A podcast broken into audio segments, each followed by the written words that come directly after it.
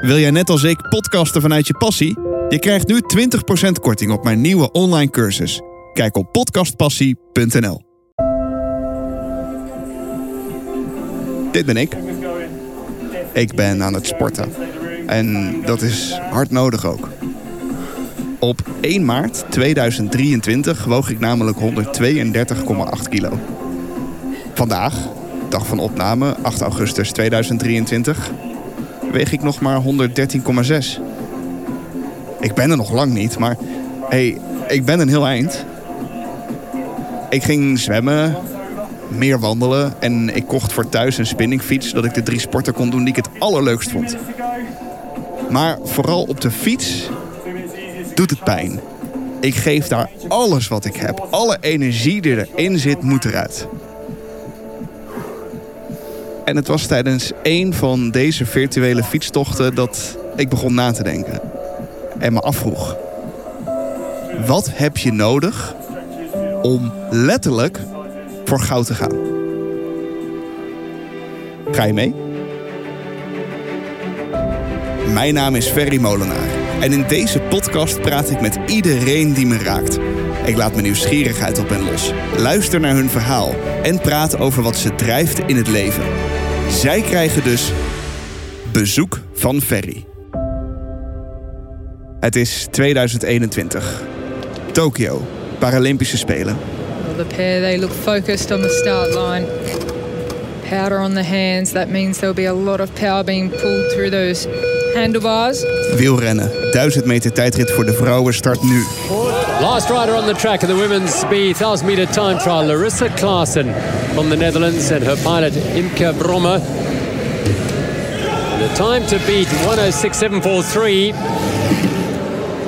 They're just outside the uh, time, progressive time thus far after 250.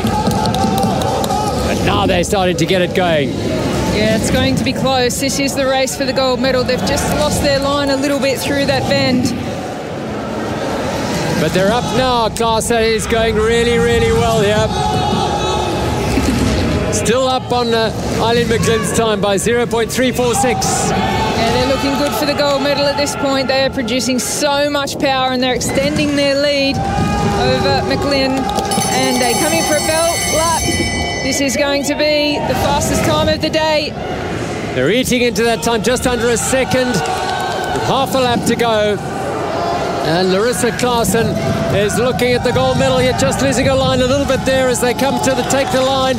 And across the line, they will take the gold medal by 1.452, a new Paralympic record along with it. Larissa Klaassen from the Netherlands is the Paralympic champion in the women's B 1000 meter time trial. What a ride by Larissa Klaassen and her pilot Imke Brommer. 1 minuut, 5 seconden en een beetje. Die tijd leverde een gouden medaille op en zette een nieuw Paralympisch record.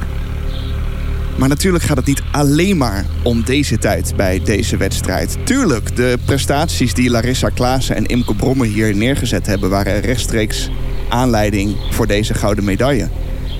Maar het gaat ook om wat daarvoor zit. De jarenlange voorbereiding. Wat is er letterlijk voor nodig om goud te winnen? Daarom ga ik deze week op bezoek bij Larissa Klaassen. Zoals je net hoorde, is ze topsporter. Winnaar van een gouden medaille met het eh, baanwielrennen bij de Paralympische Spelen op de 1000 meter tijdrit voor de vrouwen. En we praten over hoe zij daar is gekomen, haar motivatie, wat drijft haar om letterlijk voor goud te gaan. Voordat je gaat luisteren heb ik nog wel een belangrijke voetnoot. Uh, Larissa is een hele goede spreker. Ze is zeer gedetailleerd. En dat heeft me voor een aantal ingewikkelde redactionele keuzes gesteld in de montage van deze podcast. Um, er is veel meer dan dat je zo meteen gaat horen. Waaronder een zeer gedetailleerd verslag van de dag waarop zij goud won in Tokio 2020. Um, dat vind ik zonde. En daarom stel ik je in de gelegenheid dit gesprek ongemonteerd te beluisteren. Dat kan je doen door een donatie in mijn blauwe spaarvarken. Die staat op ferrybezoekt.nl. En de helft van die donatie komt ten goede aan de sponsoring van de volgende droom van Larissa. Cool dat ik bij je op bezoek mag komen. Ja, leuk dat je er bent. Wil je beginnen met te omschrijven waar wij zitten? Hoe ziet onze omgeving eruit? Ja, we zitten in Wenum-Wiesel. Nou, dat is echt de meest random plaats op de kaart ever, denk ik. Het ligt een beetje randje Veluwe. Het ligt vlakbij Vaassen. En Vaassen ligt weer vlakbij Apeldoorn. En we zitten nu lekker thuis aan mijn keukentafel met een, een kopje thee. En ja, ik heb dus een huisje soort van in the middle of nowhere. Want het uitzicht aan alle kanten is gras, bomen en af en toe een auto. En ja, ik woon op het erf van een, een boerderij. En ja, daar staan kalfjes in de stal. En er staan een beetje paardjes. En ja, super lekker. En binnen? Binnen. Het is al iets minder een sporthuis dan, dan, dan eerst. Ehm, maar mijn watbike staat er. Dat is zo'n ergonomische fietstrainer. Maar dan zeg maar de hele luxe versie. Um, nou ja, maar gewoon mijn zithoek. tv die ik echt nooit gebruik. Alleen als er Eurosport iets is wat ik wil kijken. Um, en uh, ja, verder uh, lekker een keuken. Mijn hondje die ligt lekker te slapen, Diamond. En ik heb nog twee katten, Bas en Blue. En uh, ja, dit is een geschakeld vakantiehuisje. Dus lekker twee slaapkamers, gewoon een fijne badkamer, wasmachine, alles in huis. Hier ooit heen verhuisd voor de sport trouwens, vanaf Tessel. hierheen verhuisd voor de sport. Je zegt net, het is een iets minder een sporthuis. Ja, ik schreef in elk vriendenboekje bij iedereen. Schreef ik vroeger altijd bij mijn grootste droom naar de Olympische Spelen gaan. Ja, en het op, ja, oprecht, het interesseerde me echt geen reet met welke sport. Ik ben in uh, eh, 2013 ben ik gewoon uh, best wel random begonnen met, uh, met wielrennen. Er was een oproep op de tv. Zochten ze iemand voor achter op de tandem. Nou, daar gewoon op gereageerd. En ik denk, nou ja, ik heb het nog nooit gedaan. Maar we zien wel of ik, het, of ik het kan en leuk vind. En toen daar eigenlijk mee begonnen. En ja, het, het baanwielrennen werd echt mijn ding. Ik heb eerst ook nog op de weg gedaan. Vond ik op zich ook wel leuk, maar ja, wel meer tijd rijden dan. En eerst uh, heel veel in Alkmaar getraind, omdat in 2015 is toen die, uh, zijn er zoveel valpartijen geweest in het Omnisport in Apeldoorn, omdat de baan daar uh, best wel slecht was. Dus veel splintergevallen, wij waren daar de laatste van. Toen ging de deur op slot, toen gingen we dus naar Alkmaar verhuizen qua baan. En dat was voor mij ideaal, want mijn open oma die woont in Horen, dus dat was niet zo ver. En uiteindelijk gingen we natuurlijk weer terug naar Apeldoorn. En toen zei mijn coach, ja, als je nu in het team wil blijven, dan, uh, dan moet je wel echt mee verhuizen naar Apeldoorn. En ik zeg, ja, ik ga niet van Tessel weg, behalve als ik een huisje kan vinden met een koe en gras op loopafstand. Ik, ik woon ook gewoon nog steeds op Tessel. Ik wissel het een beetje af. Maar ja, dit is wel echt, zeg maar, de plek waar ik ben voor de sport. En Tessel is wel echt, nou ja, uh, boerderij, mijn moeder, uh, familie, weet je, gewoon lekker even, even daar. Is je thuis? Precies maakt hij dus geen ene moer uit met wat voor sport, maar je droom was Olympisch. Klopt. Waren er andere sporten? Kon je kiezen of was het echt? Nou, het was eigenlijk wel hectisch. Het was ergens in december 2012. En iedereen die wist wel dat ik heel graag natuurlijk verder wilde in de topsport, zeg maar. Omdat ik best wel heel erg competitief ben. Ik ben wel een beetje competitieverslaafd, denk ik. Ik denk dat het een beetje een beetje weg mag laten. Ik competitieverslaafd. ik wilde het nog zo bescheiden houden. Nee, ik hou best wel van winnen. Ik vind het ook echt alleen maar leuk als ik, uh, als ik kan winnen. Dat, ik hou daar wel echt heel van. Het klinkt misschien super arrogant, maar ik vind, ja, ik vind dat gewoon leuk. En uh, toen op een gegeven moment wist iedereen wel van ja, ze, zoekt nog wel echt iets om wedstrijden te gaan doen. Nou ja, en toen op een gegeven moment, uh, ik zat gewoon op mijn slaapkamer te, studeren, want ja, het was 2012. Dus uh, ik zat gewoon nog in mijn studietijd. En uh, mijn moeder die kwam echt super wild mijn kamer ingestormd. Schat, schat, dit moet je zien. Ik heb wat voor je. Ik zeg, mam, rustig. Wat heb je gezien? En uh, nou ja, die had dus op TV Noord-Holland was er dus een oproepje van iemand. En die zocht een nieuw iemand voor op de tandem. Nou ja, uh, het was dus uh, voor het wielrennen. Je hoefde het nog niet te doen. Wel een beetje sportief, tussen de 16 en 30 jaar. Um, ja, eigenlijk niet zo heel veel eisen. En toen het laatste zinnetje in die oproep was ook van... ja, als het echt heel goed gaat, misschien voor de Spelen van 2016. En toen dacht ik, oké, let's go. En toen heb ik met mama dat filmpje teruggekeken. En toen heb ik echt een eh, heuse sollicitatiebrief geschreven. Want ik dacht, ja, dit mag niet mislopen. de missie was al begonnen in mijn hoofd. En um, ja, toen uiteindelijk uitgenodigd voor een gesprek bij uh, diegene thuis. Dat was Kim. Uh, die woonde in Herengewaard. En die had op de Spelen van 2012 met Katrien Groeken... had zij goud gewonnen op de tijdrit in Londen. Um, ja, en zij zocht dus iemand om weer mee verder te gaan. En er waren nog twee andere meiden. En toen dacht ik echt, oh shit, ik heb concurrentie. En toen uh, voelde ik me wel een beetje zenuwachtig. Want ik dacht, nee, nee, nee, dit, dit moet hem echt worden. Want ik wilde het echt zo graag. En toen uh, zei dus die coach die erbij was, dat was Ilke, dat was de bondscoach, die was daar ook thuis. En die vroeg dus van, uh, dat weet ik nog heel goed. Hij zegt van, ja, en hoe zien jullie dat voor je? En wil je ook wedstrijden doen? En nou ja, heb je al ervaring, weet je wel? En toen zeiden die meiden, want die waren eerst ja, ik ga af en toe met mijn moeder ga ik boodschappen doen op de tandem. En uh, ja, ik wilde wat trainen en uiteindelijk wel een paar wedstrijden. En toen dacht ik echt, dit klinkt echt zo niet als topsport.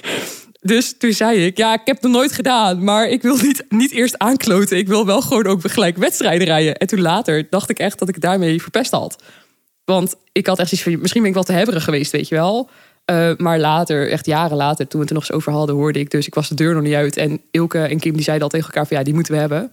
En toen uh, was ik uitgenodigd voor een test op Papendal. Dus ik op Marktplaats een hartslagmeter gezocht en uh, fietsschoenen. Want dat had ik natuurlijk ook niet. Echt de meest lelijke fietsschoenen van de hele wereld ongeveer. echt verschrikkelijk. En toen moest ik dus op zo'n watbike, moest ik dus een sprintje doen. Nou, ik kreeg mijn voet al niet ingeklikt in dat pedaal. Duurde echt vijf minuten. Ik vond het helemaal verschrikkelijk.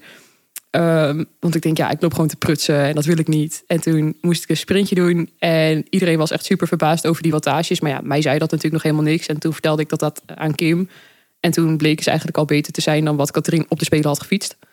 Uh, dus dacht ik, oh, oké. Um, ja, dat was wel vrij uh, flabbergasted, zeg maar. Um, en toen uiteindelijk ja, ben ik met haar gaan fietsen. En toen mocht ik in april 2013 voor het eerst mee op trainingskamp naar de Eifel klimmen. Nou, ik was na één dag overtraind, dus ik werd bij de coach geroepen. En ik dacht echt zo, oh, nu moet ik echt naar huis, weet je wel. Ik heb het gewoon verpest. En zei, nee ja, we wil je eigenlijk graag toevoegen aan de nationale selectie. Toen dacht ik, oh, oké, dat had ik niet verwacht. En hoeveel maanden was je toen aan het fietsen? Drie. Wauw. Dat trainingskamp was ergens medio april. En toen reed ik in juni of zo, ik weet niet eens helemaal precies. Volgens mij hebben we eerst een heel klein wedstrijdje in Nederland gereden uh, op de weg. En toen mocht ik daarna mocht ik mee naar een wereldbekerwedstrijd in uh, Spanje en een week later in uh, Italië. En ja, dat ging wel echt allemaal heel snel. En binnen, ja, wat was het? Ook later die maand of zo was het NK en daar wonnen we toen ook. Dus ja, eigenlijk binnen een paar maanden was ik Nederlands kampioen. En binnen acht maanden nadat ik was begonnen met fietsen had ik mijn A-status van NOC-NSF. Dus het ging wel echt super snel ik moest het fietsen wel leren leuk vinden. Maar ik had het vooral zeg maar het spelletje van dat je ergens voor werkt en dan dus kunt presteren op een toernooi. Uh, ja, dat, dat vond ik juist het mooie eraan. Maar ik weet nog heel goed dat um, ik had niet eens een paspoort. Dus ik moest nog paspoort aanvragen. Want ja, ik moest vliegen, weet je wel. En uh, ik kwam ook maar gewoon simpel van Tessel. Um, dus dat was voor mij allemaal nieuw. En ik dacht echt, wow, we gaan vliegen. En toen was dat echt super vet. Uh, op een gegeven moment, echt na een paar jaar, ben het vliegen helemaal zat. Maar in het begin was het echt superleuk. En uh, ja, toen hadden we die wereldbekerwedstrijd in, uh, in Spanje gehad. En die ging niet eens zo heel slecht. Volgens mij werden we vijfde en zevende. Dus vijfde op de tijdrit en zevende op de wegrit. voor iemand die echt nog nooit dat had gedaan, was dat zeker niet beroerd. En toen gingen we daarna, echt een week later, hadden we dus die wereldbeker in Italië. En die was echt verschrikkelijk. Het was de hele week mooi weer. En op de dag dat wij dus moesten rijden, het zeek van de regen, het onweerde. En daar liggen ze heel veel olie op de straat. Dus iedereen ging onderuit. Echt op elke hoek lag ongeveer wel een tandem, gepikeerd, gekrampeerd. Gewoon echt niet normaal. Allemaal ambulances. En de Finishstraat was ook heel raar. Er waren allemaal soort van. Het was gewoon een, een straatje met in het midden een soort gootje met steentjes erin. Echt hoe je het ook verzint, geen idee. Um, en toen werden wij dus aangetikt ook door een jurymotor. En toen was het heel gek, want ik stond dus met de fiets in mijn handen gewoon nog echt op. En Kim lag op de grond. Dat ik echt dacht, hoe kan jij in je eentje vallen en ik nog staan? En het was echt drama. Ook in de Nederlandse ploeg alleen maar gedoe. En alleen maar slecht, ja, gewoon slechte prestaties. En het was gewoon, het was zo klote weer. En toen zei Kim nog, ze zegt... Nou, als je nu wil stoppen, dan snap ik dat echt heel goed. Want zo erg heb ik het nog nooit meegemaakt. Toen dacht ik, nou, als het niet erger wordt dan dit, dan ga ik wel verder. oh, het was echt, ik weet het toch gewoon echt zo goed. Maar ja, weet je, gewoon um, de wedstrijd is natuurlijk één ding. Maar je gaat gewoon met zo'n heel team op pad. Dus dat is natuurlijk al super vet. En uh, gewoon ook dat je zo met z'n allen in zo'n hotel zit. Dat je al door de hotel eigenaren wordt ontvangen als van wow, we hebben topsporters uit Nederland. En je leert natuurlijk dan je ploegmaatjes leer je veel beter kennen. En ja, dat is gewoon super leuk ook. Je krijgt wel echt een band met z'n allen. En er is gewoon een hele leuke sfeer altijd in de ploeg geweest. En dus iedereen echt ontzettend aan dollen met elkaar. En uh, ja, weet je, dat is gewoon super tof. Dan ben je dan aan het trainen. Dat gaat best snel. Dus je hebt best snel veel bereikt. Ja. Wanneer beseft je dan een, dat zeg maar Paralympisch goud haalbaar was. Mm. En dat je er echt, echt voor kon gaan. Nou ja, dat was denk ik mijn eerste baanwedstrijd. Dat was in november 2013. Toen uh, had mijn coach gezegd van... joh, ik denk dat jij beter uh, qua lijf ook eh, past op de baan. Dus laten we dat een keer proberen. Ik zeg, nou, het lijkt me leuk. En toen ben ik de zomer eigenlijk gaan trainen eh, voor de baan. Dus toen ben ik echt krachttraining ook voor het eerst in mijn leven gaan doen. Want dat is natuurlijk, ja, de baan is echt een krachtsport. Ehm, en ik had ergens al het gevoel van, ik weet zeker dat als ik de eerste keer op de baan kom, dan gaat hij me vast echt een test laten rijden. Nou, dat was inderdaad ook zo, dus ik was er klaar voor. Ehm, toen moest ik op één dag een kilometer rijden en een 200 meter. Dat waren zeg maar de onderdelen voor de tandem, de sprintonderdelen. Uh, achteraf gezien denk je echt, jeetje, hoe kun je dat op één dag doen? Want dat zijn echt twee pittige onderdelen. Maar ja, ik had toen nog nooit gedaan. Dus dan ga je nog niet zo kapot als wanneer je het goed kan. Uh, maar op de 200 meter reed ik gelijk een tijd die genoeg was voor een A-status. Uh, samen met Kim natuurlijk. En uh, op de kilometer net niet, maar al wel al een best wel een rappe tijd. En toen zei hij, joh, uh, in november is er in uh, Newport in Engeland is er een baanwedstrijd, een World Cup. Hij zegt, ga daar gewoon een keer naartoe en dan zien we wel hoe het gaat. Nou, ik kwam dus thuis met twee keer zilver en één keer brons. dus hij zei, nee, jij gaat niet meer mee voor de ervaring. en toen had ik wel zoiets dat ik dacht van, oké, okay, oké, okay, nog niet zo lang bezig. Ehm, niet gespecialiseerd in iets en nu al thuiskomen met twee keer zilver en één keer brons, dan voelt de stap naar goud niet extreem groot. Um, natuurlijk is de laatste stap altijd het moeilijkst. Uh, maar ja, toen had ik wel zoiets van: uh, het is niet onhaalbaar, die spelen. En toen? Ja, en toen? Toen is er een hoop gebeurd. um, ik heb eerst, uh, toen kwam 2014, toen zou er eerst geen WK-baan zijn. Uh, en toen echt een paar weken van tevoren had de UCI, de Internationale Wielerbond, die had bedacht, oh, er komt toch wel een WK. Zo gaat dat in Paraland. um, en wel in Aguascalientes in Mexico. dat was wel, het is de snelste baan ter wereld, want hij ligt op hoogte. Uh, dus je rijdt daar eigenlijk gewoon per rondje zo een seconde sneller zonder er extra te voor hoeven werken. Dat is best wel bizar. Je valt gewoon veel minder stil. Um, het was een heel bizarre ervaring wel. Uh, en ja, dat WK echt, nou, ongeveer alles ging mis wat er mis kon gaan. En uh, ja, dat was gewoon niet een heel super WK. En toen um, ben ik eind dat jaar ben ik met een nieuwe piloot begonnen, Haley. en zij is uiteindelijk ook de piloot geweest waarmee ik naar de Spelen van 2016 ben geweest eigenlijk pakten wij, wij gingen toen wel al, toen heb ik ook gezegd van joh, oké, okay, nu ga ik me echt specialiseren op de baan. Um, en dat zei mijn coach ook, ja, ik denk dat je dat veel beter kan doen. Dat vond ik ook veel leuker. Voordeel in Nederland ook, uh, het is binnensport, dus als het regent hoef je niet buiten nat te worden. um, maar goed, ik ben toen verder gegaan op het uh, NK toen, um, ja, ik weet niet eens meer hoe dat ging. Ja, je hebt natuurlijk al mannen en vrouwen door elkaar. Dus volgens mij waren we wel beste vrouw, maar omdat je dan tegen de mannen moet, werden we tweede of derde of zo, weet ik veel. Dus maar prima tijd. En uh, toen mochten we naar het uh, WK. Dat was toen in, uh, in Nederland. En daar werden we op de kilometer tweede. En het sprinttoernooi eindigde in het ziekenhuis. dat was dus de valpartij met al die splinters. In Apeldoorn. In Apeldoorn, ja. ja. En dus die hebben we nooit af kunnen maken, dat sprinttoernooi. En dat was wel zure tijd. Um, maar goed, uiteindelijk... Als, als in, want je valt, maar... Ja, je zit natuurlijk vol adrenaline. Ik stond ook echt op en ik dacht echt, ik moet verder fietsen. En echt die ambulance mensen, die zeiden tegen mij, kijk even naar je been. Ik denk, oh, ja, er zit wel heel veel hout in. Maar ik dacht echt, ik moet verder. We zijn niet klaar. Maar alles was aan gort. De fiets, wij. Het was echt niet te doen. De baan. Uh, als jouw fiets er eerst overheen gaat en jij daarna nog komt... dan ruim jij natuurlijk lekker al die benden op van de fiets. Dus al dat hout wat was losgekomen, zat in ons. En uh, ja, dat was wel echt vrij dramatisch. En ja, toen uiteindelijk dan voelt het dus wel van de race is niet af. En uh, ja, uiteindelijk is dat gelukkig alweer allemaal hersteld. Her en der zit er nog een splinter in mijn lijf, die kan ook nog voelen, maar die zijn ingekapseld en die mogen lekker blijven zitten. Um, uiteindelijk al zes keer aan geopereerd om nou ja, de rest eruit te krijgen. Dus het was best wel een lange nasleep. En dat heeft ook best wel de voorbereiding op de Spelen van 2016 in de, in de weg gezeten.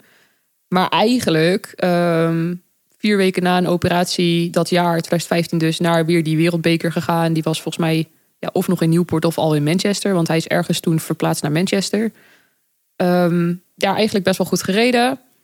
En toen in 2016 werden we echt uit het niks wereldkampioen. In Italië, in Montichiari. En toen dacht ik wel, oei, oké, nu is nog een half jaar tot te spelen. en dat was wel... Uh, maar het was ook echt, er had nog nooit een damestandem een rondje onder de 15 seconden gereden. Wij hadden het ook nog nooit of nou ja, zeg maar op een laaglandbaan, want dit was natuurlijk laagland.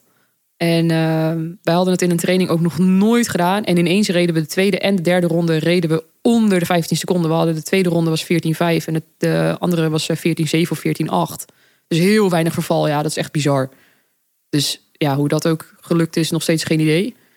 Eh, alles viel denk ik op de goede plek, eh, of zeg maar het goede moment op zijn plek. Wist je toen ook al dat je naar Rio ging in Italië? Of was dat Mm. de kwalificatie voor? Ja, het was wel een soort van, nou ja, in Nederland is het eigenlijk zo, je rijdt de wedstrijden om ehm, plaatsingspunten te halen voor het land en voor jouw sport per gender. Dus het is eigenlijk, als jij ehm, nou ja, ergens een wedstrijd rijdt en je wordt bijvoorbeeld de tweede, dan staat daar zoveel punten tegenover en eh, daarmee kan je slots krijgen. Dus dat zijn startplekken voor de Spelen. En normaal gesproken zou je denken, joh, als ik hem bij elkaar heb gereden, dan ga ik ook. Nou, zo werkt het bij de KMU in ieder geval niet helemaal zo, bij de Nederlandse Wielerbond. Eh, want die hebben ook nog weer een interne matrix. En de interne matrix, die is bepalend. Dus die kijken echt van, oké, wie is er het best? Wie staat daaronder? Wie daarna? Gewoon puur omdat ze alleen maar medaillekansen willen hebben op de Spelen. Eh, maar ja, als je wereldkampioen wordt, sta je natuurlijk best wel hoog in die, eh, in die ranking. En je weet op een gegeven moment ook van, nou, hè, we hebben nu zoveel slots. Dus dan ga je gewoon zelf zitten rekenen. Nou ja, en dan sta je er wel tussen. Dus dan is de kans dat je mag, is natuurlijk best groot. Maar ja, je gaat het nog niet aan de grote eh, klok hangen. Omdat je zoiets hebt van, ja, de bond gaat het nog bepalen. Dus eigenlijk pas twee of drie maanden van tevoren krijg je echt definitief de selectie. En tot die tijd is het gewoon afwachten. Als je dat dan zeker weet en je mag het delen, dan is die droom ineens heel dichtbij lijkt. me. Zeker. Was de droom toen alleen nog Olympisch of was dat ook al goud? Nou, de droom was eigenlijk, toen ik begon, was eigenlijk al niet meer de Spelen. Maar ik stond al te roeptoeteren nog voordat ik op een fiets had gezeten. Ik ga voor goud. Eh, want ik wilde gewoon voor goud gaan. Ik had zoiets van, nou ja, als we het dan doen, dan doen we het gelijk goed. Ehm, dus ja, de droom is eigenlijk wel altijd goud geweest. En ja, op dat moment dat je dan als wereldkampioen heen gaat, ja, dan heb je toch wel een soort druk, want je gaat als favoriet ga je heen. Maar ja, je weet ook dat Groot-Brittannië, dat is eigenlijk was het altijd stuivertje wisselen met Groot-Brittannië. Ehm, ja, want zeg maar wat het schaatsen is in Nederland, dat is baanwielrennen in eh, Groot-Brittannië. Eh, ja, weet je, je weet gewoon, het kan twee kanten opvallen. En de ene keer is, is het GB en de andere keer is het Nederland. Maar het is wel bizar, want je krijgt natuurlijk zo'n heel traject van tevoren. Je krijgt de kleding voor de Spelen. eh, krijg je een paar weken van tevoren. eh, je krijgt een paar weken van tevoren krijg je natuurlijk de kleding van NOC-NSF ook. Het niet heel surrealistisch dat je dan Mm. dat, dat, dat soort dingen dat je dan echt beseft van holy fuck, ik ga naar de spelen. Ja. Of was dat er al? Nou ja, weet ik niet. Het, het voelt op dat moment natuurlijk heel bijzonder, maar het is niet iets ja, waar, je, waar, je wacht, waar je nachten een soort manisch van bent of zo. Dat je denkt van. Nee, dat is het ook niet. Maar het is natuurlijk wel, je bent wel trots. Trots dat je voor je eh, thuisland uit mag komen op zo'n evenement. Dat is natuurlijk wel heel vet. En het is ook wel heel bijzonder. En dat realiseer je ook wel op het moment dat je dan op Papendal komt om je kledingpakket op te halen. En dat daar een koffer staat met jouw naam erop. Dat is natuurlijk wel heel bizar. En, ehm, maar het is ook, denk ik, ik ben zelf best wel nuchter. Dus ik dacht wel van ja, eh, tof. Maar je moet wel gewoon nog steeds je best doen. En je moet nog steeds je ding doen. Het, is niet, het gaat niet vanzelf. Het is natuurlijk, je gaat eerst naar een NK. Je gaat naar een wereldbeker. Je gaat naar een WK. eh, je gaat, eh, nou ja, WK is natuurlijk ook al heel iets. Ik vond het wereldkampioen worden voor het eerst.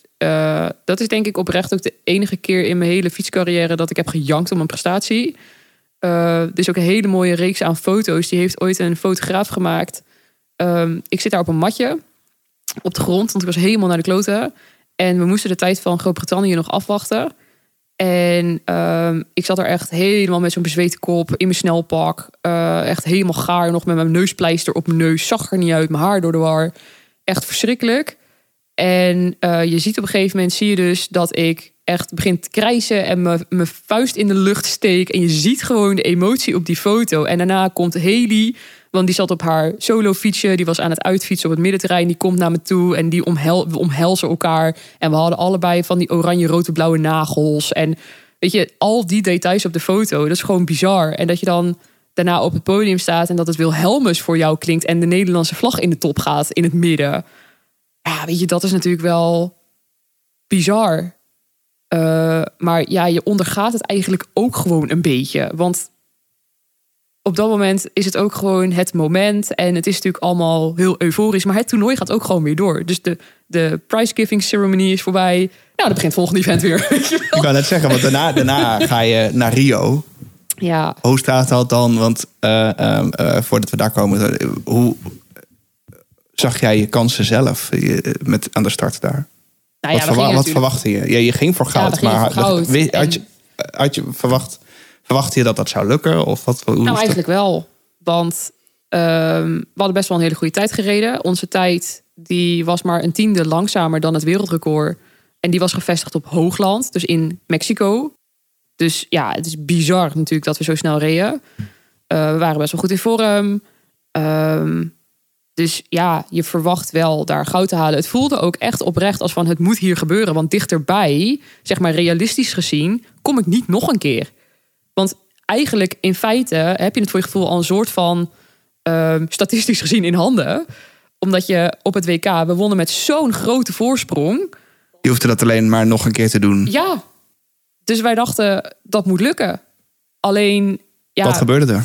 nou ja, Hedy en ik waren op de fiets een heel goed koppel. Echt extreem goed. Alleen daarbuiten niet zo.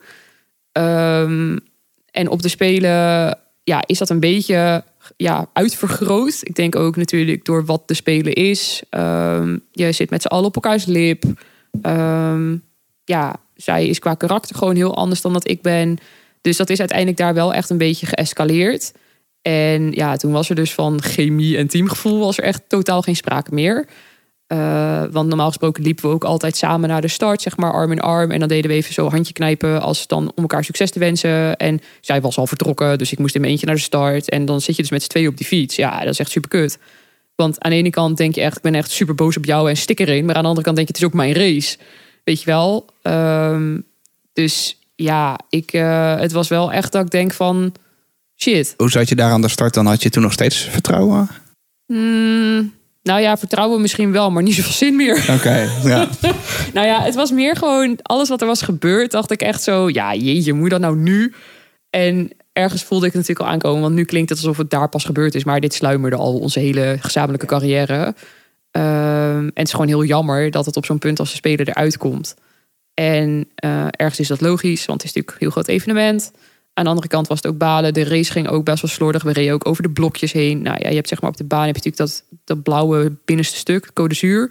En daar lagen toen der tijd, tegenwoordig is dat niet meer zo, lagen een soort van blokjes.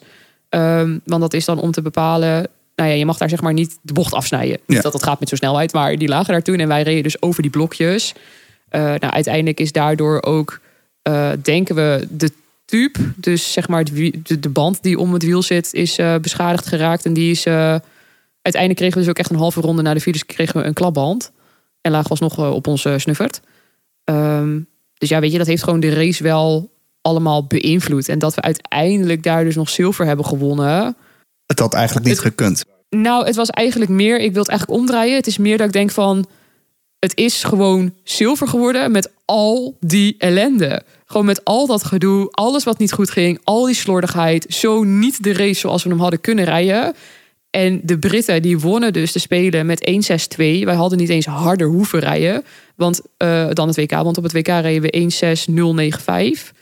En eh, wij reden uiteindelijk op het Spelen 1-7-0. Dus wij reden gewoon een seconde langzamer dan het WK. En dan denk ik, jeetje, ehm, we hebben het gewoon weggegeven, weet je wel. Maar gewoon door al die toestand eromheen is het gewoon ja, zilver geworden. En op dat moment ben je natuurlijk super boos. En eh, probeer nog een soort van sportief blij te zijn met zilver. En, maar ja, je staat er wel met een beetje zo'n eh, kakgevoel op het podium. Van ja, shit, dit had gewoon goud moeten zijn. En nu is onze kans voor ever verkeken, weet je wel. Hoezo? Nou ja, je weet natuurlijk niet of je over vier jaar überhaupt nog een kans krijgt. Eh, ik had niet het gevoel dat ik met haar verder zou gaan. Dus dan moet je eerst nog een nieuwe piloot zien te vinden. Ehm, ik weet ook niet of ik er zelf nog zin in had. Want ik was eigenlijk wel helemaal klaar met dat hele gedoe. Het was ook daardoor niet echt heel leuk meer. En eh, kijk, je weet gewoon toen... De vorm was er. We hadden het op het WK al laten zien. We hadden de Britten al een keer verslagen. Dus het had allemaal gekund. En je weet natuurlijk niet of die kans ooit nog een keer komt. Want het is natuurlijk maar één keer in de vier jaar. Dus ja, maar goed, ik denk wel dat dat voor mij de reden is geweest om door te gaan. Want ik had zoiets van, ja, ik heb nou zilver, maar dat is geen goud. Dus eh, nu moeten we verder. Even een minuutje hoor. Want ik hou van goede gesprekken en ik vertel en luister graag naar goede verhalen. Dat is ooit het vertrekpunt geweest van deze podcast. Mijn passie voor het praten met mensen. Lijkt je dat nou ook wat? Podcasten vanuit jouw passie? Dan heb ik nieuws voor je, want ik ben een online cursus aan het bouwen die dit precies als vertrekpunt gebruikt. En als je je daar nu voor aanmeldt, krijg je 20% korting. Want door te podcasten vanuit je passie ben je geloofwaardig, betrokken en kom je enthousiast over. En dat zijn hele stevige wortels voor een groeiende podcastmaker. Heb je interesse? Meld je dan aan op podcastpassie.nl en pak je 20% korting voor vroege vogels. En begin zodra de cursus online komt in januari. Nogmaals, podcastpassie.nl.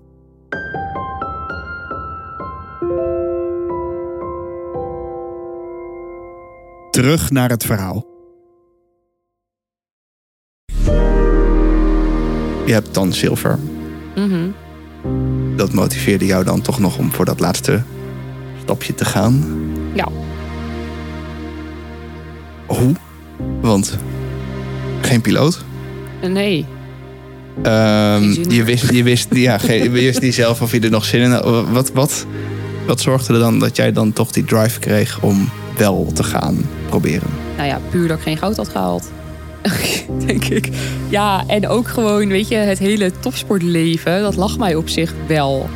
Ik ben wel een hele rare topsporter, want ehm, de meeste topsporters die trainen gewoon, zeg maar, die zijn het hele jaar toegewijd aan hun sport. En eh, die doen het ook omdat ze het leuk vinden. Ja. Eh, bij mij is het natuurlijk niet geboren uit iets waar ik vroeger al mee bezig was en waar ik goed in was en zo de topsport in ben gestroomd. Het was natuurlijk absoluut niet mijn passie.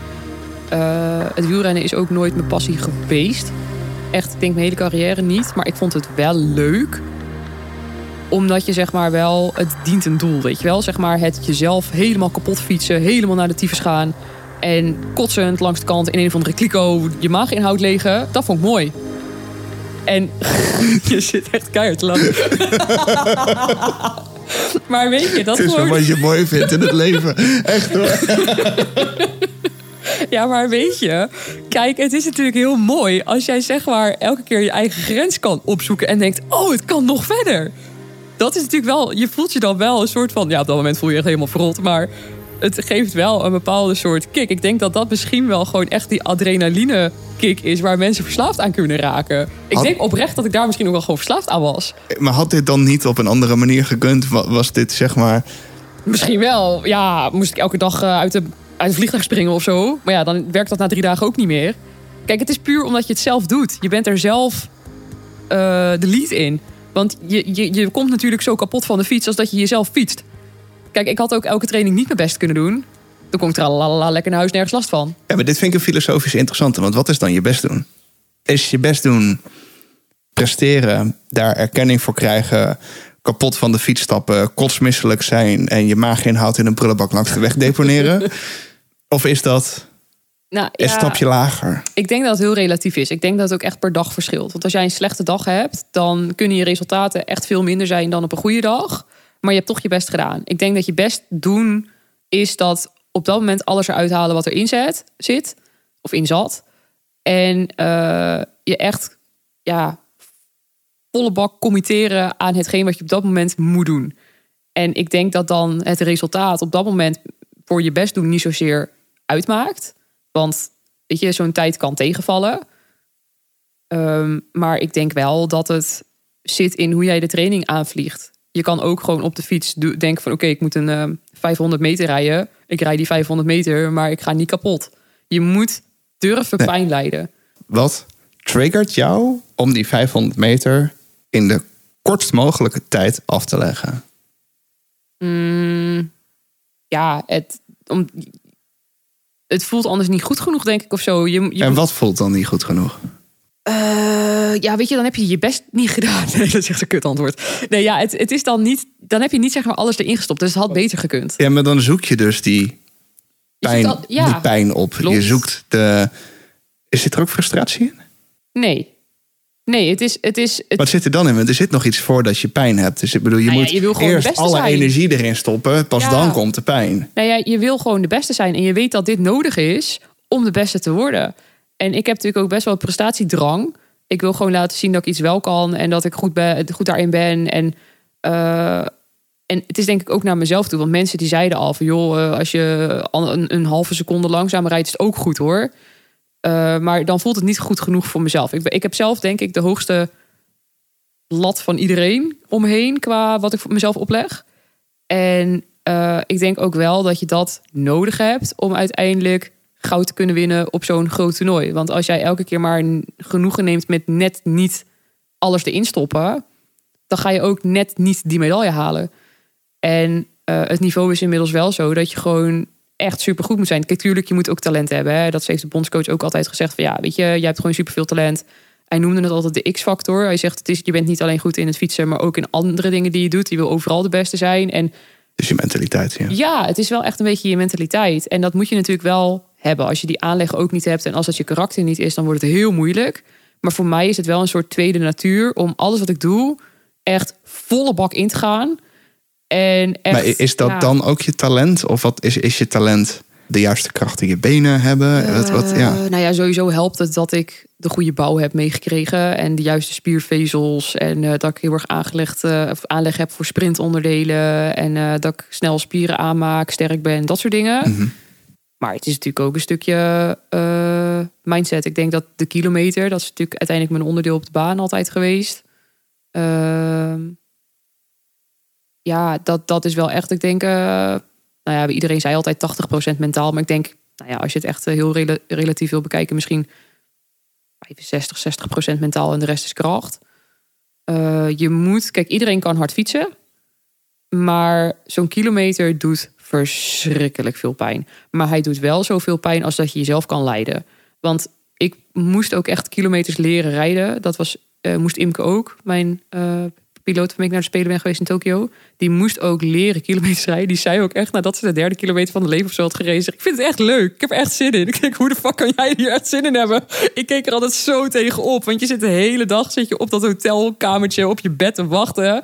Totdat je die kilometer moet rijden. En ik keek er altijd zo tegenop. Want ik dacht, dit gaat Maar dat mag je dan ook maar één keer per dag doen of zo? Of hoe Ja. gaat dat? Nou ja, weet je, het gaat gewoon gruwelijk veel pijn doen. Het is echt een aanslag op je lijf. Maar pijn in de spieren, gewoon echt je lijf, fysieke. Alles. Gewoon niet eens meer je voet kunnen bewegen als je klaar bent.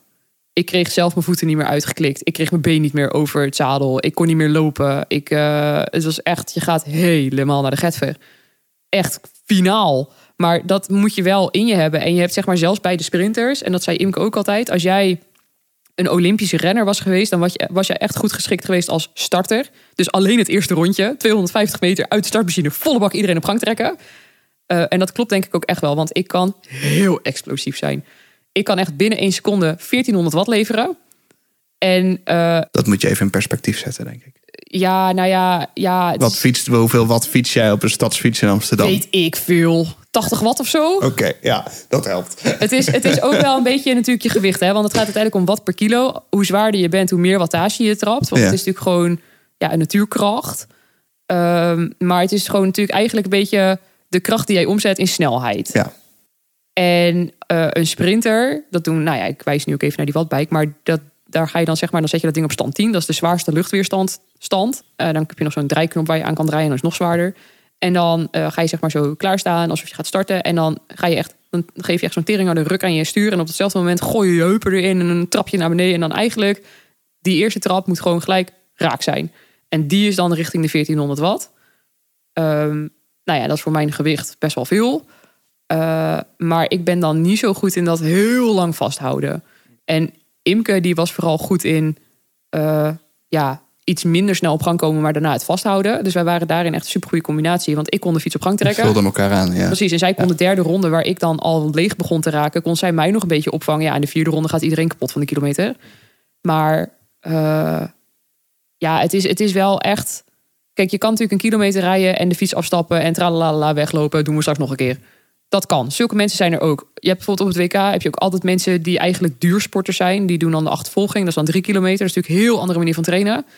Um, die rijden dan ook de kilometer. En die stappen inderdaad van de fiets af. Die lopen weg. En dan denk ik, hoe dan? Maar die hebben zeg maar niet die mogelijkheid in hun lijf zitten. Om die rijden dan een mindere tijd op ja. de kilometer bedoel je? Die doen daar dan 1.13, 1.14, 1.15 over. En die trekken zichzelf niet uit elkaar. Die kunnen dat ook niet. Maar is dit, ik moet hem maken. Is dit dan zeg maar categorietje pijn is fijn? Mm, of is. Nou, op dat moment niet. Nee, maar dat, dat, dat, daar probeer ik zeg maar bij te komen. Hoe kan het dan? Wat, wat drijft jou om jezelf te slopen? Ja, kijken hoeveel kan hebben, denk ik. En dan niet van je fiets af kunnen stappen omdat het zoveel pijn doet. Uh, dat niet leuk is. Maar dan toch de dag daarna weer te doen. Nou ja, je doet het niet de dag daarna Nee, maar bij wijze van spreken. bij wijze, je gaat het Eh. nog een keer doen. Je weet gewoon, dit ga ik nog een keer doen. Nou ja, je staat er niet eens. Je ligt op de grond Ja. te en eh, met een vuilniszak onder je neus omdat je moet kotsen. ja, dat ook de EHBO komt. Gaat het goed met haar? En dat dan je fysio zegt, ja, dit is normaal. Ehm, ja, het is, het is denk ik ook elke keer weer... Kijk, je gaat natuurlijk volle bak in zo'n kilometer. Je weet gewoon, je moet er volle bak ingaan. En je weet ook dat het pijn gaat doen, maar de pijn komt altijd later dan de inspanning. Dus eigenlijk komt de ergste pijn pas op het moment dat je stopt. Want het is zeg maar, ehm, nou ja, de eerste ronde is op gang trekken. De tweede ronde, dan ga je natuurlijk doorversnellen. Eigenlijk na 2,5 ronde, nou eigenlijk na twee ronden, dan begin je de verzuring heel erg te voelen. Ik eigenlijk al na anderhalf, maar na twee echt heel erg. En dan na 2,5 schreeuwt je hele lijf ongeveer kappen nu. Nu is het echt niet meer leuk. En dan moet je dus nog anderhalf. Dat besef heb je het op een gegeven moment ook een soort van. Het is nog anderhalf, maar in plaats van dat je dan denkt van... oké, fuck het, doet zeer, ik stop ermee. Denk je, oké, doorfietsen. En je, je, je haalt jezelf van alles in je hoofd om door te gaan. En eigenlijk het enige wat je denkt is fietsen, fietsen, fietsen, fietsen, fietsen. Doorgaan. Gewoon echt niet stoppen. En ehm, ja, dan, moet je, dan heb je daarna zeg maar de doorkomst voor de derde ronde. Dan hoor je de bel. En dan denk je, oh, de bel, nog één rondje. En dat, dat laatste rondje, dat voelt altijd zo lang. En je weet gewoon niet meer waar je het zoeken moet. Je hebt het gevoel dat als je maar niet meer fietst, dat het harder gaat. Want je bent voor je gevoel aan het harken. Je, bent echt, je hebt echt het idee dat alles wat ik nu doe, dat vertraagt die fiets alleen maar. Ehm, en dat gaat ook altijd een beetje wabberig en een beetje, een beetje, weet je wel. Want ook de piloot die krijgt een beetje zwart voor de ogen. Dus ja, weet je, het is maar gewoon blijf volgen hoe de baan ongeveer loopt. En dan op een gegeven moment dan eh, ben je over de finish. Nou, dan vraag ik altijd eh, ongeveer, eh, wil ik dan weten wat de tijd is? Je kan eigenlijk ook niet echt meer praten. Maar goed, dan schreeuwde mijn piloot altijd de tijd, want die keek naar het scorebord. En dan ja, waren we vaak wel blij. En ehm, ja, dan heb je dus zeg maar, je kan natuurlijk ook niet remmen op zo'n baanfiets. Dus je hebt een aantal rondes nodig om af te remmen. En op een gegeven moment moet je gaan tegen fietsen, zeg maar tegendruk geven om hem echt af te remmen. En dan staat langs de kant staat jouw coach of jouw eh fysio of je mechanic. Die staat er zeg maar om de fiets op te vangen. Dus die trekt dan aan mijn zadel om ons te remmen. Eh, en dan parkeren ze ons tegen de boarding, de, de, de, de binnenkant van de baan, zeg maar. Daar moet altijd een boarding staan voor de veiligheid. Eh, dus daar leun je dan echt zo op. En dan gaan ze je straps losmaken. Dat zijn de bandjes die aan de pedalen zitten. Om je schoenen zeg maar, nog extra vast te maken, zodat ze er niet uitvliegen. Ehm, en dan ja, helpen ze je vaak om uit te klikken en van die fiets te komen. En dan is het altijd een beetje strompelend weglopen. eh, Hangend kan nog wel iemand op de lopen. schouder. Nou ja, je moet wel. Mijn coach heeft altijd gezegd, we gaan jullie niet tillen. Dus ja, het is wel. eh, het, maar als je dan afstapt en stopt met die fietsbeweging maken, ja, dan, dan slaat het echt in als een bom. Dan is echt heel je lijf zit vol en alles doet zeer. En dan een paar minuten later, zeg maar, meestal vijf of tien minuten later, dan komt de misselijkheid. Ja, en dan eh, is het eh, kotsen. Niet altijd trouwens, maar wel vaak. Na Rio wist je het dus niet meer zeker. Eh, je wist ook niet of je nog wilde. Je had geen piloot meer. Nee. Hoe is dit goed gekomen? Mm, ik had wel zoiets van, oké, zoals het ging, zo wil ik in ieder geval niet meer verder met fietsen. Maar ik was er ook niet helemaal klaar mee. Nou, toen heb ik er denk ik ongeveer een jaar over gedaan om de moed te verzamelen om aan mijn coach te gaan vertellen dat ik ging stoppen. Want het was de zomer na de Spelen dat ik met hem eh, in Café de Pont zat in Noord. Daar spraken we altijd af. Bestaat nu helaas niet meer, maar daar spraken we altijd af als we koffietje gingen doen. Ehm, toen zat ik daar aan, eh, aan een tafeltje. En eh, ja, we waren gewoon een beetje aan het praten. En op een gegeven moment ehm, waren zo aan het praten. En ik weet niet eens meer, ik weet niet, ik weet niet meer hoe dat hele gesprek ging. Maar ik kwam er toen wel achter dat die man echt al zoveel langer dan dat ik dacht, altijd gewoon door heeft gehad hoe ik in elkaar steek. Dat ik het fietsen eigenlijk helemaal niet leuk vind. Dat ik het doe omdat ik ermee kan winnen. Dat ik dat leuk vind. En ehm, hij had zo donders goed in de gaten hoe het eigenlijk allemaal zat. Ik hoefde het hem niet meer uit te leggen. En eh, toen begon hij ook van ja. En toen kwam dat het hele X-factor verhaal. En die mensen, die wil ik. En eh, daar ben jij er ook een van. En die zijn, nou ja, weet je, hij, het was zo'n zo'n bizar, gruwelijk goed gesprek. En toen heb ik ook gezegd van ja, ik wil niet meer verder zoals het nu ging. En ehm, nou ja, toen uiteindelijk kwam ik daar om hem dus te vertellen dat ik ging stoppen. Maar ik ben daar in huilen uitgebarsten en ik, ik zei: Ik wil helemaal niet stoppen, ik wil verder. En het was zo'n bizar gesprek. Maar gewoon ook omdat ik toen pas, denk ik, de verdieping inging met mijn coach. In de zin van ehm, dat hij toen ook echt mm, ja, mij als mens begreep. En dat hij dat toen ook uitsprak. En weet je, dat was natuurlijk al iets wat al waarschijnlijk veel langer speelde. Ehm, maar we hadden altijd een beetje zo'n haat-liefde verhouding. En ehm, ik, ik keek altijd ontzettend op tegen mijn coach. In de zin van, het was echt een supergoeie coach. En eh, op de goede momenten kon ik ook heel goed met hem. Maar ik was aan de andere kant, vond ik het ook altijd spannend om met hem te praten. Want ja, weet je, je kan afgerekend worden. Dat vond ik eng, want je wilt niet fout doen. Ehm, en soms waren de gesprekken ook wel gewoon heftig. Maar ja, dat is soms ook gewoon nodig om weer beter te worden.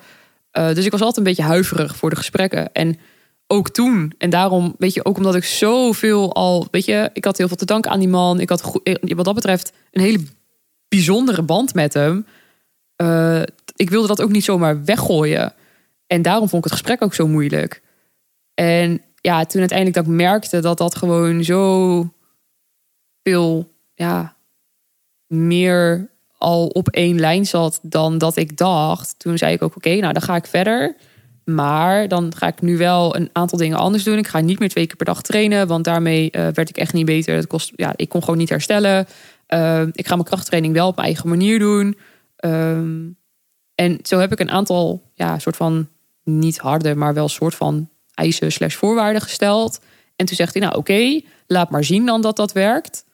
Um, dus ja, toen uiteindelijk is het nog zeg maar een tijdje even, ja, na het gesprek ben ik niet gelijk begonnen natuurlijk. Want het was nog wel, je zat nog wel nog in zo'n soort van fase van ja, wil ik nou wel, wil ik nou niet. Maar goed, ik had wel besloten, ik wil wel verder. Um, maar ik wist nog niet helemaal hoe. En toen, uh, volgens mij, kwam er ook nog een operatie tussendoor, de laatste voor de splinters. Dat was ergens in september of oktober. Oktober, denk ik. November. Van 2017. 16. 16. Uh, nee, 17. Okay. Ja, 17.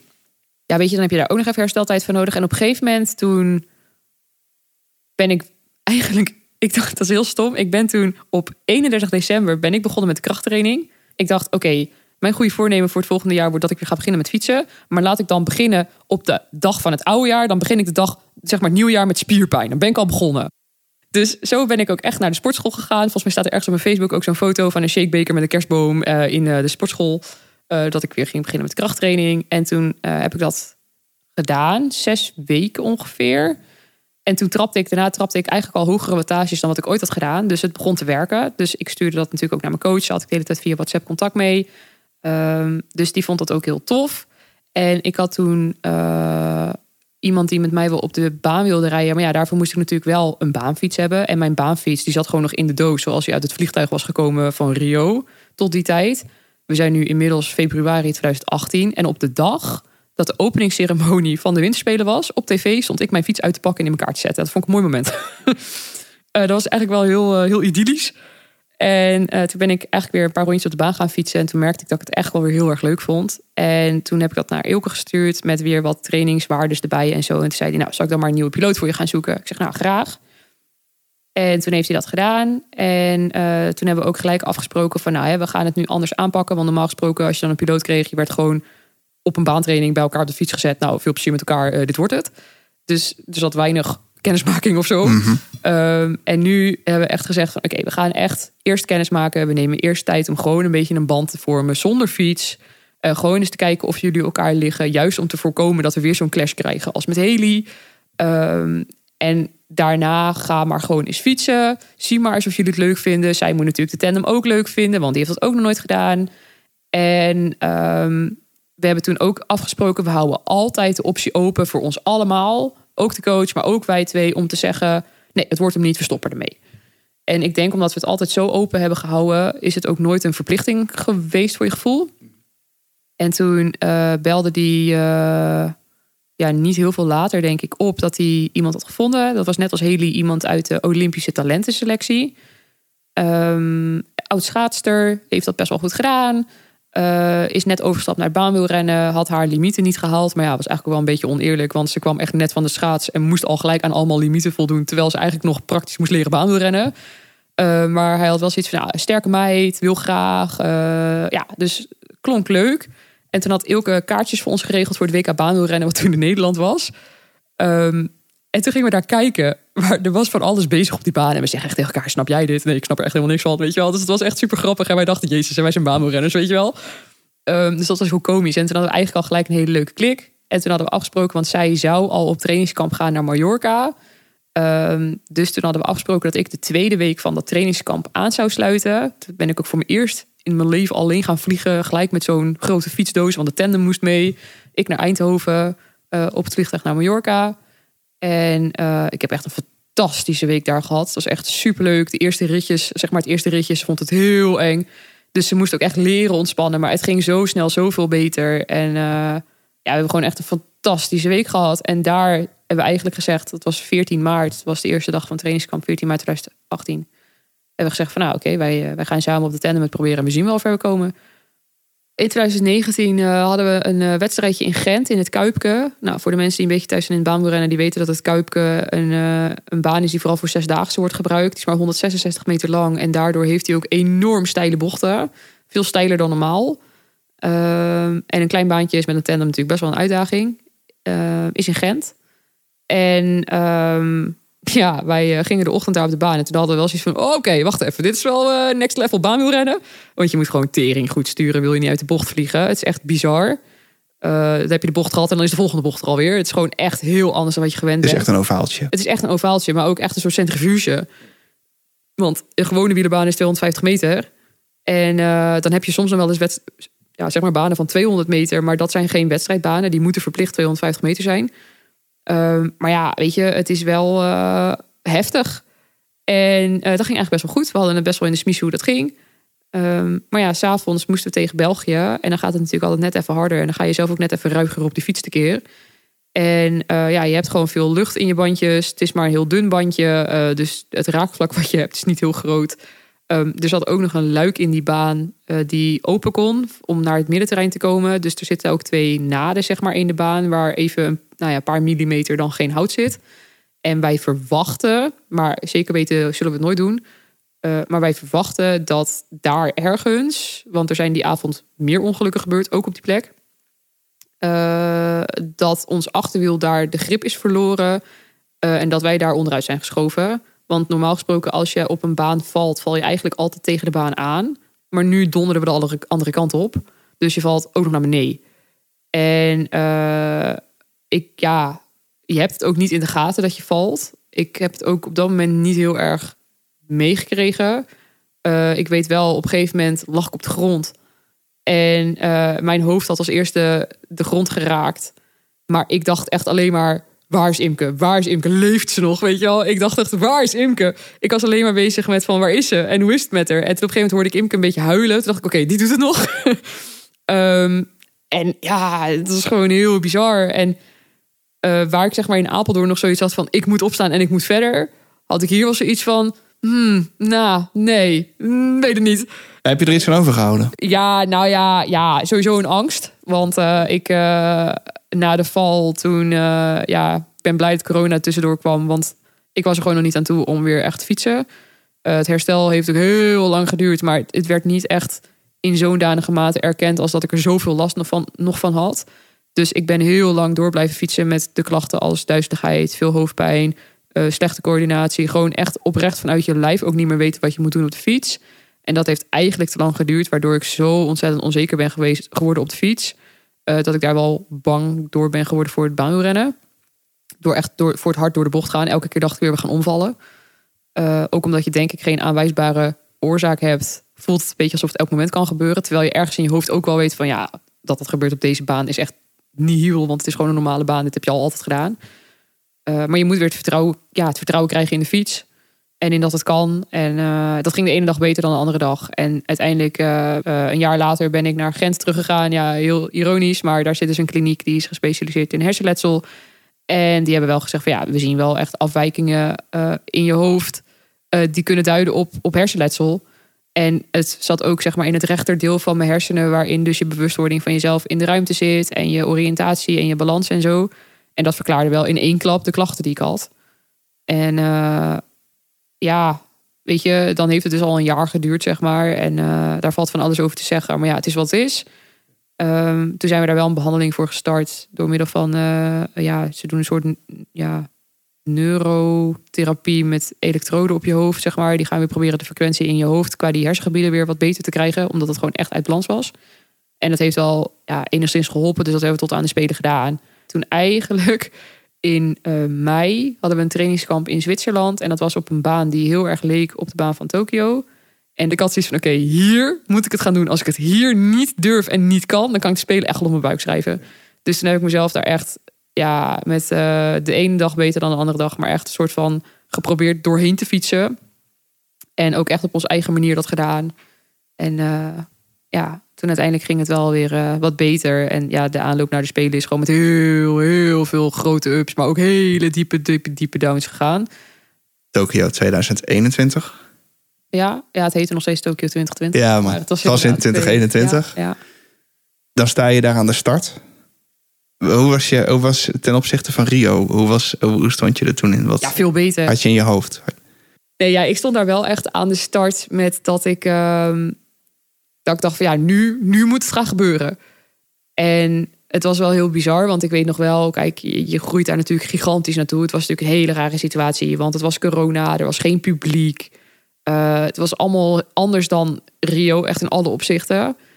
Maar dat maakte het ook alweer heel knus en heel intiem of zo. Want iedereen wist gewoon van oké, met z'n allen moeten we hier wat moois van maken. Want het publiek doet het niet. Dus dat, dat was eigenlijk wel heel bijzonder. En Ilke die zei ook tegen mij, hij zegt... je doet Montichiari, dus je krijgt Montichiari. En daarmee bedoelde hij, je gaat een vlakke race rijden.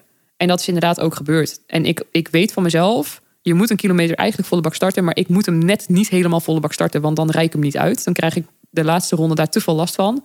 Het is eigenlijk een hele slechte theorie voor iedereen die een goede kilometer moet starten of wil starten. Want zo schijnt het eigenlijk niet te werken. Maar als ik in plaats van op 100% op 98% start, dan heb ik net die derde ronde nog iets meer over om het vast te houden voor de vierde ronde. En dan niet keihard als een blok van de fiets vallen. Um, dus onze start was inderdaad niet super snel, maar daar had ik al rekening mee gehouden. Want wij waren als combinatie best wel zwaar qua gewicht. Um, dus ik had zoiets van, nou, die tweede en die derde ronde, die moeten gewoon snel zijn met weinig verval. En dan gaat de vierde ronde ook meevallen. Want dan neem je natuurlijk die snelheid uit de derde ronde neem je mee. En het is inderdaad precies zo gegaan. Ik weet ook nog, ik zat in de startmachine en ik zat een beetje zo dat venue in me op te nemen. En toen op een gegeven moment hoorde ik Imke 15. Toen dacht ik, kut, oké, ik moet over 15 seconden starten.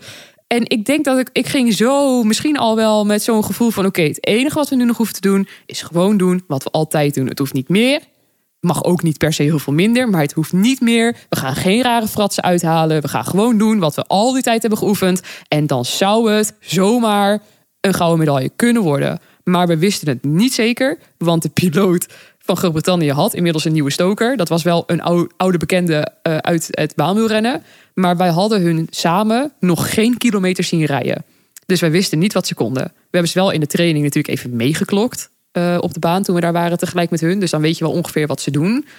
Uh, dus we hadden zoiets van, ja, het wordt een close call. En ik had alleen zoiets van, oké, gewoon rustig blijven. Dat zei ook tegen Imke, gewoon rustig blijven. Het enige wat we nu gaan doen is iets wat we gewoon altijd hebben gedaan. We gaan gewoon die vier rondjes rijden en dan zijn we weer klaar. Ja, het was natuurlijk absoluut geen hele nette race. Want we gingen nog steeds uh, als uh, een malle door die baan en slingerde alle kanten op. Want het was best wel een moeilijke baan om te sturen. We hadden best een lange fiets. En uh, ik zat natuurlijk ook nog wel een klein beetje met spanning op de fiets. Die angst is altijd een beetje gebleven. En je wil gewoon op dat moment het niet verprutsen. Maar ik had wel zoiets van: oké, nou als we nu op ons bek gaan, dan is het het moment. Dus dan ja, neem je wel iets meer risico dan in de training. Maar ja, het was wel bizar. En dan kwamen we over de finish. En eigenlijk hadden we allebei geen adem meer over om nog iets te zeggen. Dus ik probeerde aan Imke te vragen van wat is het? En wij waren de laatste start. Dus uh, Groot-Brittannië had al voor ons gestart. Uh, dus we wisten al hun tijd enigszins. En ja, dat toen op een gegeven moment zei Imke ook iets van 1-5. En de rest kon ze niet eens meer zeggen. Maar ik wist al dat het ruimschoots genoeg was. Dus ik geef haar echt een vet harde map op de rug. Nou, daar heeft ze niks van gemerkt. Dus ik zei daarna nog, sorry, ik denk dat je blauwe plek hebt. Uh, maar ja, die heeft dat echt niet gemerkt. En dan begin je te juichen. En uh, ik denk dat ik echt uh, alleen maar fucking heel heb geschreeuwd daar. En ja, ik, ik had dus altijd van tevoren gedacht: oké, als we goud gaan halen, ga ik janken. Nou, dat heb ik dus niet gedaan. Maar ik was wel echt intens blij. Ja, dit was gewoon natuurlijk een heel bizar moment. En daarna gaat het heel snel, want dan kom je er van de fiets en dat is echt helemaal kut. ja, ik geloof dat ik eerst even op de grond heb gelegen. Want ik, we konden echt niet gelijk verder. En toen heb ik nog ergens in een filmpje die echt nog heel erg over internet is gegaan. Zei ik nog iets van. Het doet echt zoveel pijn, maar ehm, dit is de beste pijn die ik ooit heb gehad of zo, weet ik veel wat ik zei. En dan ga je daar het podium op en eh, dan gaan ze natuurlijk beginnen met brons en dan zilver en dan als laatste komt goud. En eh, dus nou, uiteindelijk hadden we ook afgesproken, we gaan springen, we gaan springen. Nou, dus wij inderdaad te springen. En eh, ja, dat is natuurlijk super vet. En dan krijg je, normaal gesproken krijg je de medaille omgehangen. Maar nu moest je het dus zelf doen, omdat natuurlijk corona was. Dus uh, eigenlijk was het zo dat Imke de medaille moest pakken, mij om moest doen en dan haar eigen medaille moest pakken, zelf om moest doen. Ik zeg ja, maar ik vind het leuk als jij dan jouw medaille eerst aan mij geeft, dan kan ik hem bij jou omdoen. Dus dat hadden we inderdaad zo afgesproken met deze ook. Dus toen kon ik haar ook een medaille omhangen. Dat vond ik wel echt heel tof. En uh, ja, daar sta je dan uh, met je medaille. En dan uh, gaat de vlag omhoog. En Wilhelmus. Ja, dat was echt bizar. Dan heb je goud. Ja, dan heb je goud. Ben je ineens Paralympisch kampioen. En ga je dat nog een keer doen? Ja, weet ik niet. Je kan, je kan het hooguit natuurlijk nog een keer evenaren. Kijk, je zou als je weer op de fiets gaat nog een hardere tijd kunnen rijden. Je zou misschien nog een keer een wereldkampioen kunnen rijden. We hebben wel toen daar een Paralympisch record gereden. Uh, net geen wereldrecord. Dus ja, weet je, dat, uh, dat zou allemaal uh, kunnen.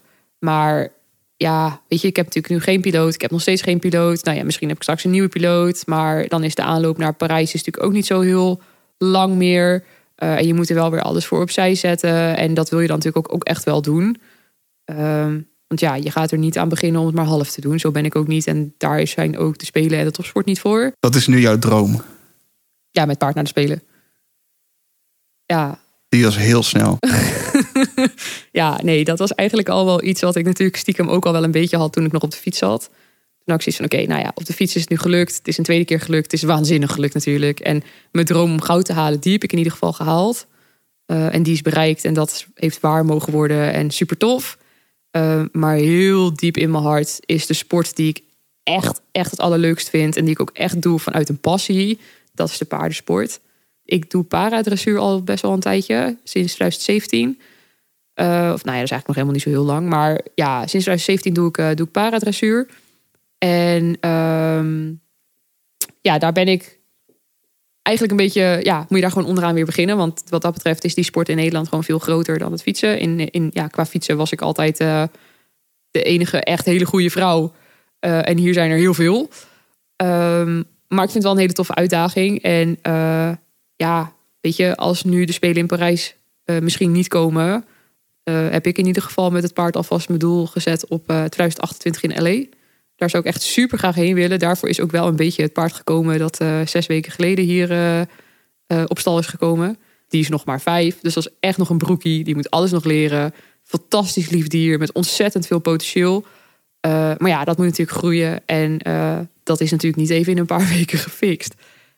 En ja, ik zou het heel tof vinden als, als het lukt om ooit een keer met het paard naar de Spelen te gaan. En het zou heel leuk zijn als het lukt in 2028. En als dat niet lukt, dan is er gelukkig elke vier jaar, als het goed is, gewoon weer een Spelen. En dan weer goud?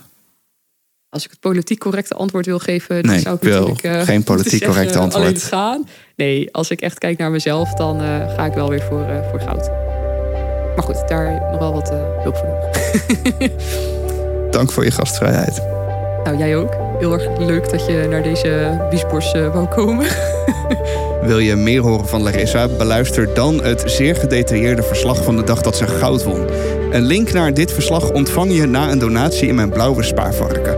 En onthoud dat de helft van je donatie direct gaat naar de sponsoring van de Paralympische Droom van Larissa in 2028. Wil je Larissa direct sponsoren? Dan staan er links naar haar website en haar stichting, maar ook haar social media in de blog bij deze aflevering. En die blog die vind je op ferrybezoekt.nl slash Larissa. En vergeet niet je 20% korting te pakken. En start in januari met de cursus Podcasten vanuit je passie. Kijk op podcastpassie.nl. Tot zover dit bezoek. Vond je hem leuk? Abonneer je dan via Spotify. Of via welke app je ook maar naar je podcast luistert.